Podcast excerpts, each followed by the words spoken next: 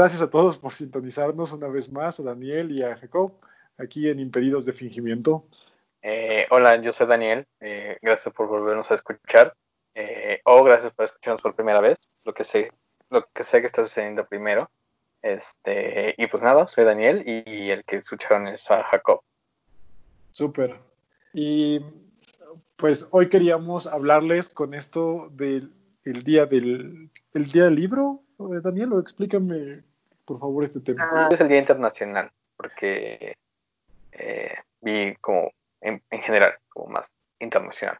Tienes toda la razón. Día Internacional del Libro, 23 de abril. Bueno, en este fue jueves 23 de abril. Ajá. Entonces, eh, mi, lo que empecé a pensar fue sobre la importancia de los libros y, creo que es algo que es muy delator sobre nuestras identidades y que de repente no entendemos muy bien al respecto. Eh, mi idea sobre, porque he de admitir que la idea sobre este, eh, este episodio es, mía eh, y la compartí con Jacob. Eh, mi idea es un poco hablar sobre esto, sobre los libros y qué tan importantes son. Y de repente, que parece, no parece, es un mundo muy particular como cualquiera de las artes. Entonces, pues de ahí deriva un poco esto. Sí, y además me decías que hace rato en una, en una charla anterior me decías que te gusta la idea de poder un poco aconsejar o dar alguna recomendación de cómo alguien se puede ir introduciendo en este mundo de los libros, ¿no? Que a veces parece que ya está tan, hasta tan sacralizado, que ya hay unos autores clásicos, y que uno a fuerzas tiene que leer tal o cual libro si, si se precia de ser un buen lector, eh, pero que, bueno, pues por dónde le empiezas y si es verdad eso mismo, ¿no? De que de verdad tienes que leer a, tal o cual autor. Creo que uno de los mayores problemas es eh, el de los clásicos. Y eso puede suceder con música, con cine y con los libros. Que de repente los clásicos son clásicos porque son eh, el estado del arte, ¿no? Son el mejor ejemplo o la, obra más trabajada y por lo tanto la obra más complicada de entender su relevancia. Eh, por ejemplo, el Quijote. El Quijote es sobre un señor que está loco, eh, que va por la vida creyéndose un caballero y en realidad pues va haciendo un montón de situaciones cómicas, incómodas, y si alguien lo lee así nada más porque sí, eh, pues probablemente no va a interesar, no va a entender cuál es la relevancia, ¿no? Creo que, eh, o si de repente en el cine, si alguien ve Ciudadano Kane, pues no va a entender cuál es la relevancia de, eso. Creo que el peor enemigo para un novato de cualquier arte eh, o cualquier cosa incluso, o sea, cualquier cosa novedosa, para él es irse a los clásicos o los grandes ejemplos porque son todo menos amigables con el nuevo usuario o el espectador eh, novato. Y creo que muchos libros de estos, sobre 10 libros que hay que leer antes de morirse y esas cosas, que según yo ya están un poco, pasados de moda, eh, recomiendan muchos libros clásicos y, no es la mejor forma para entrar. Eh, y te tengo una pregunta, ¿tú cómo empezaste a leer? Wow, pues mira, es una buena pregunta. Eh, yo empecé a leer porque me leían. Creo que, que, si voy a responder con honestidad, yo empecé a leer porque me leían en la casa. Eh, había pues muchos libros y además había libros para niños y mi mamá me leía todas las noches y luego cuando aprendí a leer, que además creo que es de las cosas más importantes que he aprendido en toda mi vida, eh, pues ya estaban ahí y tenían dibujitos y, eran, y eran atractivos, pues. Mm, así, fue que, empecé a leer. Y, luego poco a poco, justo creo que a mí no me pasó eso que estás diciendo, ¿no? Yo nunca tuve que empezar con los clásicos, aunque los había oído eh, nombrar un montón de veces porque están, digamos, en todas partes. Eh, nunca sentí esa presión inicial por, por leerlos. más bien pues leía los cuentitos para niños de mi edad que había en la casa y poco a poco fue complejizándose el, tipo de lecturas que, hacía. ¿Y tú? Eh, sí, justamente igual. Eh, quien me leía era mi hermano. Ay, qué bonito. sí, y, y, por mucho tiempo como que estaba, no negado a eso, pero como que fue tan natural que nunca lo pensé. pero sí, en mi casa siempre ha habido libros, mi papá es el que más lee. Entonces, como que yo no me di cuenta sino hasta que hice un proceso de retrospección e introspección, de decir, un momento, o sea, no, esto no es de gratis, más bien, pues mi familia es una familia de lectores, este, sobre todo por la de, mi papá, como que él, siempre ha sido así. Mi mamá no es que no lea, solo le diría que un poco menos, es menos ávida, pero eh, de hecho ella y yo hemos leído el mismo libro, casi como en una especie de mini club de lectura. Eh, entonces creo que es algo beneficioso, pero también es como complicado porque para aquellas personas que de repente tu familia no lee y, dicen, ajá, ¿cómo empiezo? Creo que ese es el problema. Ahí veo dos momentos. Hay un punto donde dices, ah, bueno, siempre la lectura ha estado ahí, pero supongo que tienes una identidad como lector. O sea, hay cosas que te gustan, hay autores que te gustan, temáticas que te gustan, ¿no? Hay gente que prefiere las novelas sobre los ensayos o que no lee nada de novelas, que solo lee ensayos eh, o que solo lee eh, obras más modernas o en mi caso, por ejemplo, soy mucho como de leer autores eh, angloparlantes, pero ha derivado de mi gusto y porque puedo leer el idioma original, pero es una identidad como lector. ¿Dónde crees o en qué momento crees que desarrollaste esa identidad como lector? ¿O en qué momento uno puede decir, ah, tengo esta identidad? ¿O cómo la descubres? Pues no, eso, eso me vino ya con, con la adultez. Digamos que al principio, o sea, cuando era chavito, más bien leía novelas, leí muchas novelas de, de niño y, y, algo que yo le llamaría autores para adolescentes o incluso autores de introducción a la lectura que son estos cuentitos, bueno, estas novelas fáciles de leer, eh, que son muy divertidas, con personajes atractivos. Super fan fui yo en, mis años de secundaria y prepa de Anne Rice. Eh, me aventé todas las crónicas vampíricas, por supuesto, y ya, ya está grande, yo creo que ya está como a los veintitantos, fue que se empezó a perfilar mi, mi, gusto, pero además que me dejó de dar pena decir que no tenía ganas de leer tales o cuales autores, o, que había leído otros autores, eh, ¿sabes? Y, y, y, creo que tiene que ver con empezarte a conocer a ti mismo, ¿no? Em, sabes qué cosas te gustan, qué temas te apasionan y por ahí vas buscando lecturas. He leído muchas cosas que tienen, ahora de adulto he leído muchas cosas que tienen que ver con diversidad sexogenérica, eh, que tienen que ver con género, que tienen que ver con lenguaje, con psicología, que son, son los rumbos que me, que me apasionan, ¿no?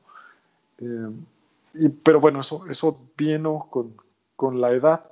Yo más bien ahora quiero preguntarte, pues tú y yo leemos porque, porque la vida nos puso en el camino de los lectores, pero ¿cuál sería una recomendación que tú le harías a alguien que tiene 20 años o 25 y que ha leído los libros que te hacen leer en la secundaria y en la prepa, pero que se quiere empezar a formar como lector?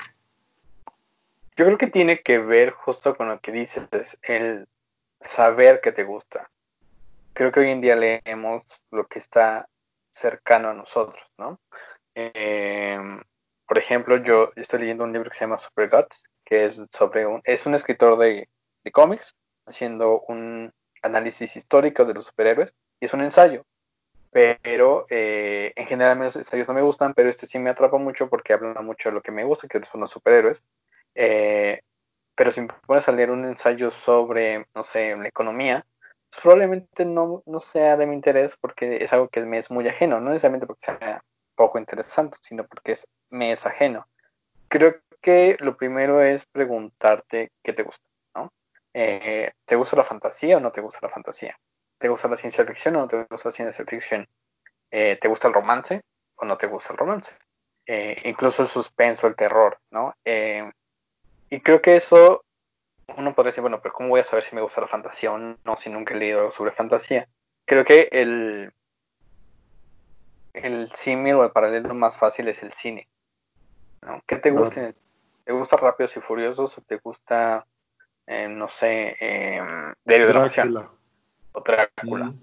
¿Te gusta La Monja? ¿O te gusta Em, no sé, Alien, el octavo pasajero. Entonces ahí ves un poquito el, cuáles son tus gustos.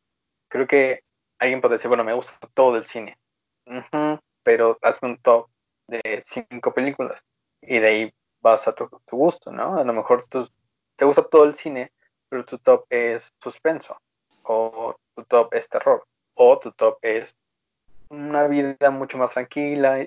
No sé, estoy pensando en películas como Woody Allen, ¿no? que son como muy monótonos, que podrían parecer monótonos, que son de la vida cotidiana. Y creo que eh, busca películas que estén basadas en libros. Muchas veces no es tan fácil, las adaptaciones no son tan buenas, eh, pero creo que te ayuda mucho al decir, ah, bueno, ya sé cómo se ve este personaje, ah, ya sé cómo para dónde va, y puedes nutrirte un poco de, como decir, ah, bueno, a ver, este autor es este. Entonces, si me gustó esta historia por cómo la vi en el cine, voy a ver cómo se ve eh, o cómo la narran. Creo que es como un poco como leer el guion y decir, ah, mira, aquí va. Eh, por ejemplo, Interestelar, que es de Nolan, eh, pues tiene muchas referencias a muchas cosas. Entonces, de ahí puedes buscar, por ejemplo, está Borges, que no lo recomiendo tanto porque es un poco más pesado, pero hay muchas cosas más alrededor. Decía, ah, bueno, me gusta la ciencia ficción.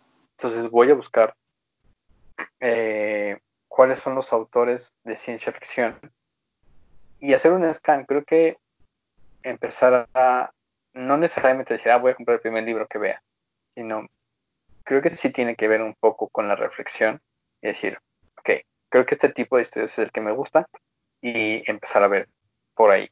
Y si ya viste que te gusta un autor, pues entonces vete para atrás, ¿no? ¿Qué es lo que yo hago? ¿Qué autor le gusta a este autor? ¿Qué libros, eh, en qué libros está basado este libro, esta historia? Y de ahí vas jalando un poquito para atrás, para atrás, para atrás, y después te vas haciendo como de un bagaje, diría yo, sobre esa línea. Pues mira, ese además, ese además me parece un camino seguro hacia los clásicos, y eso que estamos diciendo que que no hay que, no sé si estamos diciendo que no hay que leerlos, pero que no es tan fundamental.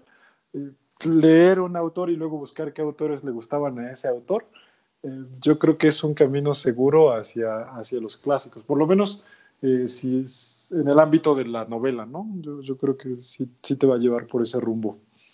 Y, ya es un camino más guiado, creo yo. Claro, claro. Y luego, ahora déjame, déjame preguntarte otra cosa. ¿Tú crees que es que hay algo de, bueno o haya una ganancia en, leer a los clásicos? Porque pienso yo que por muy renuentes que seamos a la hora de hablar de los clásicos, al final la gente que tiene costumbre de leer, mal que bien ya, ya los ha leído. Quizá no a todos, pero sí a varios, ¿no? Entonces, ¿qué? ¿Sí, ¿Sí son importantes o no son importantes? Yo soy, va a sonar contradictorio, yo soy muy fan de leer los clásicos lo que creo es, hay que leer los clásicos una vez que tienes un fundamento, pues. Eh, y sí, efectivamente uno termina regresando a, los clásicos. Eh, creo que los clásicos son piedras angulares en el arte. Eh, creo que eso pasa con, con, los clásicos en la literatura, que es, si tú lees El extranjero de Albert Camus, Camus es un libro que parece que no sucede nada, eh, pero si lees como todo el contexto alrededor, el tiempo, eh, el cómo se influyó a futuro y toda la filosofía que estaba alrededor de ella, pues claro que es una obra muy importante. Eh, por ejemplo, la Mona Lisa, ¿no? La Mona Lisa, si alguien la ve, es como, bueno, sí, la Mona Lisa ahí está, y, pero si uno hace un análisis de la pieza en contexto, es, entonces, entiendes la relevancia, ¿no? O sea, creo que incluso la relevancia de la Mona Lisa radica en que se la robaron en algún momento de la historia. Y cuando volvió fue como, ah, mira, es la obra que se robaron. pues entonces vamos a verla. Em, yo, yo no estoy peleado con los clásicos, pero creo que tienes que discernir. Creo que eso es el ejercicio que tenemos que tener todos y entender que no nos puede gustar todo a todos. Es algo personal y que uno como lector tiene que entender y formarse un criterio mientras más lee, mientras más adquieres, más puedes discernir lo que te gusta y lo que no te gusta. Y creo que puedes decir, este clásico no me gusta. No estoy diciendo que sea malo, simplemente es que no me gusta, ¿no? Que me pasa mucho, por ejemplo, con em, García Márquez y mucho la literatura latinoamericana. A mí no me gusta. Nada más no le encuentro el chiste, no le encuentro el sabor. Eh, y de verdad es que me pone esta malas y me aburre leerlo. Pero justamente lo leí porque ah, es un clásico. Lo lees y dices, esto no es para mí, ¿no? Pero no. Yo soy de las personas que dicen, ah, esto no me gusta. Y creo que la gente se siente un poco atacada. Pero es decir, esto no me gusta. No tiene por qué gustarme, ¿no? Y si alguien me dice, oye, tu autor favorito no me gusta porque me aburre, pues entender eso, que a esa persona le aburre, pero no me está diciendo, eres una, eh, no sabes. Creo que hay un poco de, conflicto muchas veces entre decir, no me gusta esto y es malo. También es, es, sí es curioso que a las personas les pase eso de si criticas, un, si dices que no te gusta algo en particular que a la otra persona le gusta, a veces es como si trascendiera el papel del autor y se volviera una crítica a, la persona en sí misma, ¿no? Oye, y a ver, yo tengo otra, otra pregunta esto me pasa a mí a veces y lo he empezado a sospechar. ¿Crees que existen autores que por la época en la que vivieron es cada vez más difícil vincularte con ellos o conectar con ellos o entender las cosas de las que te están hablando? Sí, definitivamente. O sea, hace poco decías que no te gusta Jane Austen, pero es un buen ejemplo, ¿no? El, ¿por qué Jane Austen es tan interesante o, tan entretenido o por qué es parte de los clásicos? Sí, básicamente sus novelas son de mujeres eh, entrando en conflicto porque se van o no a casar con cierta persona. Y es como, ¿y eso qué tiene de interesante? No. Creo que es más difícil y es un poco más retador. Eh, por ejemplo, otra vez volviendo al Quijote. ¿Por qué el Quijote es tan interesante o por qué va a ser relevante? si es de alguien que pues no me no me significan nada las eh, novelas de caballería, ¿no? Creo que es más difícil, y, pero creo que eso enriquece mucho más la lectura, porque no puedes leer a un autor aislado de su contexto. Creo que eh, eh, muchas veces nos pasa si vemos películas que no son tan viejas, digamos unos 15 años, que no es mucho, este, y de repente ves gente hablando por teléfonos de cabina, ¿no? Claro. ¿Cómo es posible que no tiene, qué complicado, ¿por qué no habla por celular y ya, no? O sea, hoy en día mandas un WhatsApp con tu ubicación y es mucho más fácil. Entonces creo que, digo, el ejemplo de los celulares nosotros entendemos, ah, claro, hace 10 años no existía el celular o no existía el internet inalámbrico, pero en 50 años los nuevos los jóvenes ¿no? no van a entender que había un tiempo antes de computadoras y después de las computadoras. Por ejemplo, tienes Sony email la película con Tom Hanks y Meg Ryan, creo que es. Es, una tontería porque están comunicándose por, por mail. Y es como de, ¿qué? ¿No? O sea, se envían correos y reciben correos y tienen que esperar a llegar a su casa, a conectarse, conectarse con la, la línea telefónica y recibir el correo, ¿no? Eh, entonces creo que eso enriquece más la lectura, que te permite viajar en el tiempo y entender pues que el mundo en el que vivimos es resultado de todo el proceso y todo el progreso de la historia. Oye, déjame caer en un, en un cliché. Si, si, tú te dedicaras a la docencia en una primaria, bueno, deja, lleguemos más allá, en una secundaria o en una prepa, ¿cómo incentivarías la, la lectura en tus alumnos? Mm, creo que tiene que ser muy a cuentagotas. Tiene que ser con cuentos chiquitos. O sea, justo como digo, cuentos chiquitos que, estén muy circunscritos, que no tengas que estar leyendo, porque es eso, si te pongo, no es lo mismo ver un video de YouTube de 5 minutos que uno de 15, que uno de 20, que uno de una hora. Ah, te voy a poner una película de hora y media. Ah, te voy a poner, por ejemplo, lo que el viento se llevó dura creo que dos horas y media, casi tres, ¿no? Si te pongo un, una película de dos horas y media, a ver, analiza y dime la relevancia de esto, nadie va a tener el tiempo, ¿no? O sea, nadie que no sea un cinéfilo, entre comillas, eh, va a tener el tiempo de decir, ah, claro, es que esta película y por esto y aquello. Creo que es eso. Y, justo hablando de recomendaciones de, soy un lector, o soy, quiero ser un lector, pero no sé cómo es.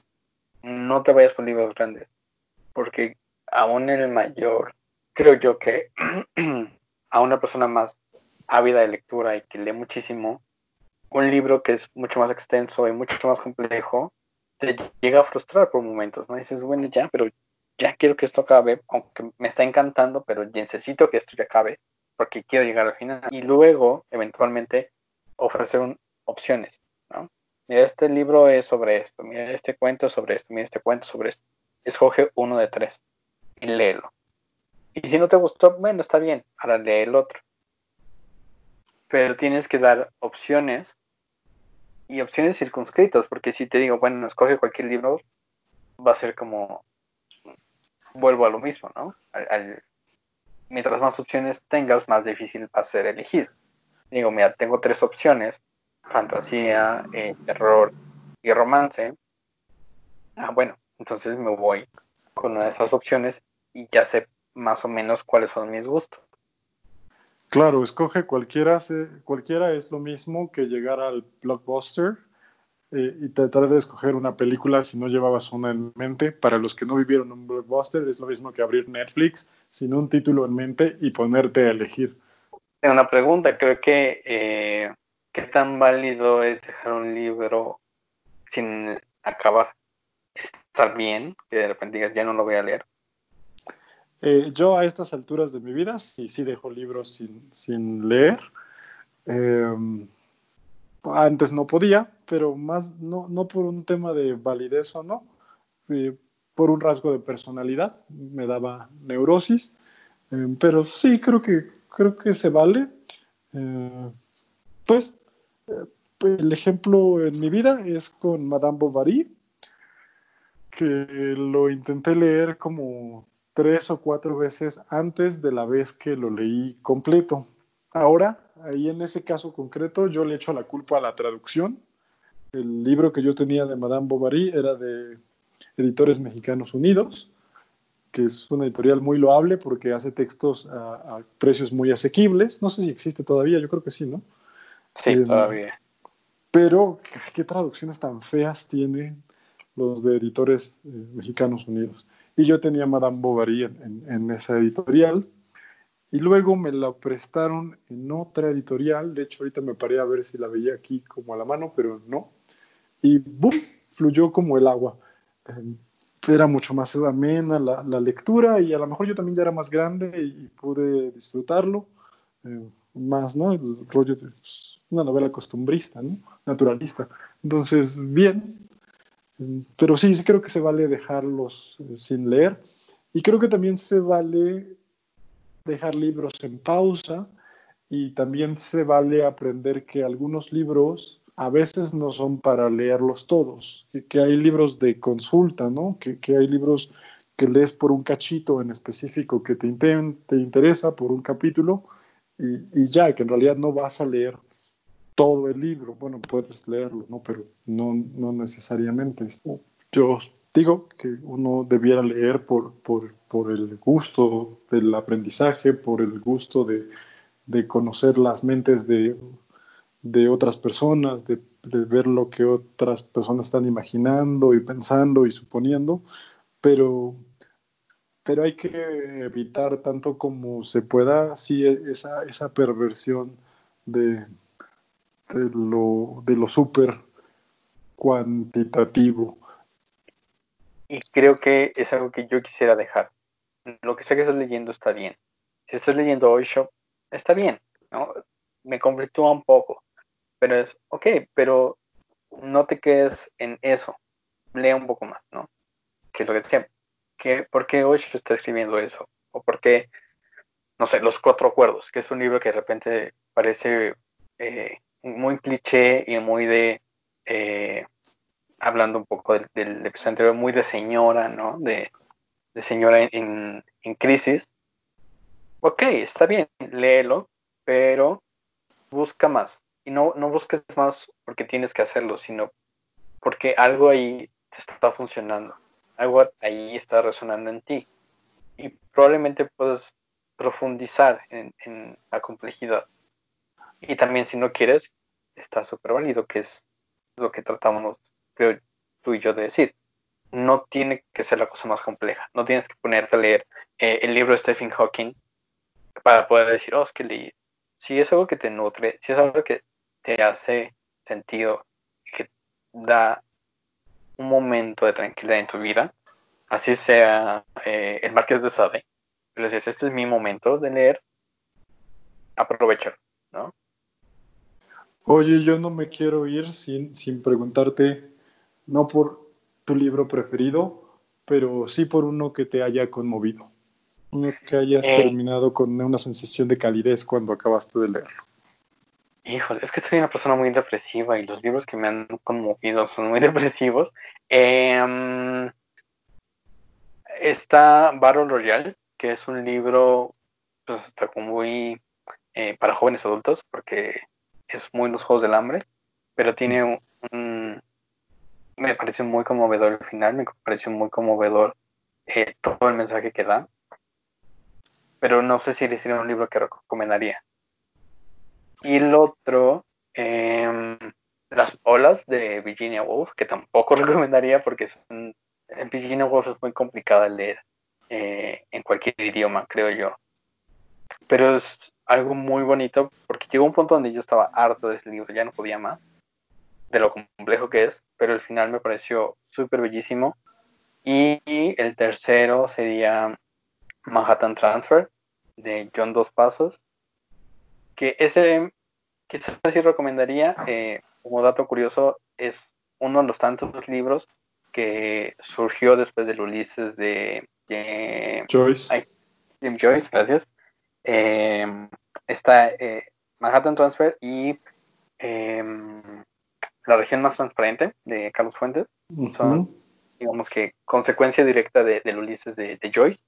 Y Manhattan Transfer, igual es un libro que no, no es como que tengan ganas de salir a la calle y abrazar a todo el mundo, pero es muy cálido para mí porque es muy, muy humano y habla mucho como de, pues la vida sigue, que, que creo que es lo que a mí me da mucho consuelo, eh, el decir, la vida no es justa, la vida no es bonita, pero la vida es, vale la pena vivirse por todo eso que, sucede. Muy bien. Entonces, eh, yo tengo que decir lo mismo, ¿verdad?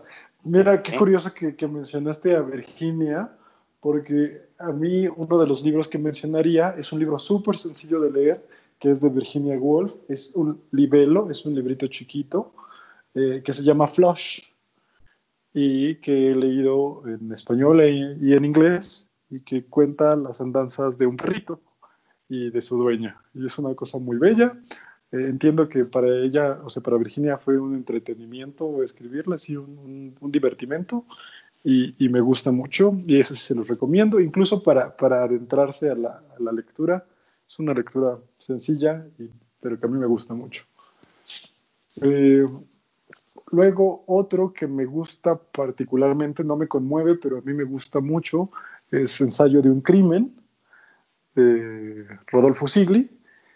Y ese me gusta mucho porque sucede en México, en este México como entre los 70s, 80s, y, sucede en Ciudad de México, para ser más específicos. Eh, eso es algo que a mí me gusta en algunos otros autores que me permiten imaginar lugares por los que yo sí he pasado, pero imaginármelos como, como fueron hace dos o tres o cuatro décadas. Entonces, es, eso es por eso, esa es la razón por la que me gusta. Mm, es como un vistazo al pasado de, de lugares que yo conozco. Ok. Y, y, no sé cuál escoger como, como tercero porque estoy pensando entre uno que es bonito pero super, super cursi y otro que es un poco perversón. El bonito super cursi eh, se llama La elegancia del erizo, um, que habla como a estos personajes inteligentes y ñoños, pero, pero falsos, pues, o sea, es, una lectura para adolescentes, diría yo, que yo, que yo leí ya de grande como, como a los veintitantos, pero que, que, me gustó mucho y además lo leí en un momento muy depresivo de mi vida y justo cumplió esta función de, de traer bastante alegría a, mi vida y una alegría sencilla, que era lo que yo necesitaba en ese momento. Por eso me gusta. Y el otro, que es de García Ponce, que se llama Crónica de la Intervención, que es un libro en dos tomos, pero solo me gusta el tomo uno. Es un libro denso. Es como estar escuchando los chismes de psicoanálisis de alguien. Entonces, por eso me encanta. Es, es, un, es un, drama de psicoanálisis. ¿Sabes qué? Quiero hablar de uno más. Eh, pero eh, como con la excepción de que es un libro muy triste y, creo que es de los pocos que genuinamente me han hecho llorar a, moco tendido al final.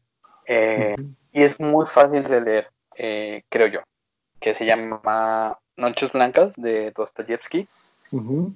Son, si no mal recuerdo, siete capítulos porque son siete noches, o tal vez ocho, porque hay un, no me acuerdo si al principio o al final hay un un, capítulo extra o más, creo que es al final, eh, sobre lo que sucede. Es un hombre que eh, se enamoró de una mujer em, y por diferentes razones eh, todo sucede en una semana. Y yo, yo, yo lo empecé a leer porque decían que era un libro muy depresivo y me parecía la cosa más afable, muy sencillo, muy tranquilo y el final me parece desgarrador, pero no es trágico, sino que en un análisis del amor y de la vida, eh, pues sientes mucha empatía con el personaje eh, y creo que justo se puede leer en una semana porque es muy, muy breve, eh, es muy, muy rápido y muy fácil de leer. creo que es algo, según yo, a mi parecer, Dostoyevsky no es tan complicado, no es tan, tan elaborado, tan rococó en su forma de escribir eh, y este en particular es una cosa muy fácil y es muy rápido. Eh, y pues ya. Eh, y, justo es un autor muy clásico, pero que no tienes que leer mucho más allá de él. Es, es, rapidito y es muy humano. Creo que es, es algo bien importante. Ya para cerrar, déjame decirte con cuál he llorado yo y además he llorado mucho. Se llama Homofobia, Odio, Crimen y Justicia Oh Dios, qué cosa tan fuerte es ese libro. Es de, es de un vato que se llama Fernando del Collado. Y ni siquiera te voy a contar más. Yo creo que el título lo dice todo. Y yo he llorado mucho con, con ese libro porque además es muy actual. Sobre todo actual para, para mi edad. Y, y deben de leerlo. Yo creo que que te deja entender una serie de realidades que, que sospechas que están ahí, pero ahí te las da con nombres y apellidos.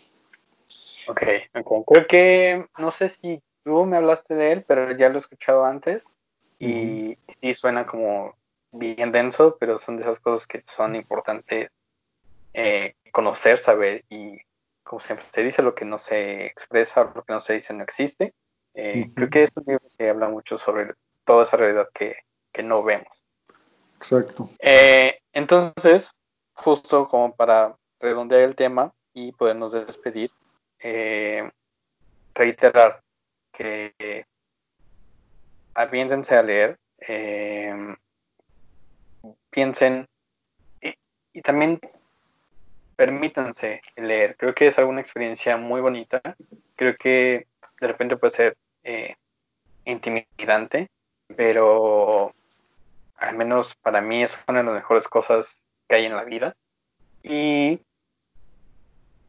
conocer más libros es conocerte a ti mismo y, permítanse conocerse a sí mismos a través de quizás las, las letras y las palabras de otra persona.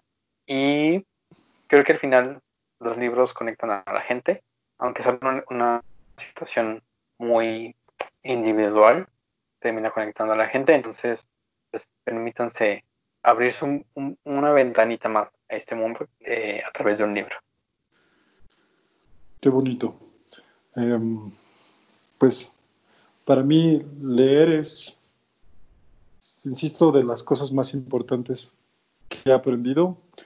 Leer es una forma de no estar tan solos, porque es llegar de invitados a la mente de otros y eso se siente muy bonito. Permítanse hacerlo, como dice Daniel, vívanlo, manoseen los libros, disfrútenlos, no les tengan, no les tengan miedo. Si no les gustan, castíguenlos y déjenlos por ahí botados y agarren otro que sí, que sí les guste. Pero, pero lean. Eso es, eso es todo, creo lo que diría yo.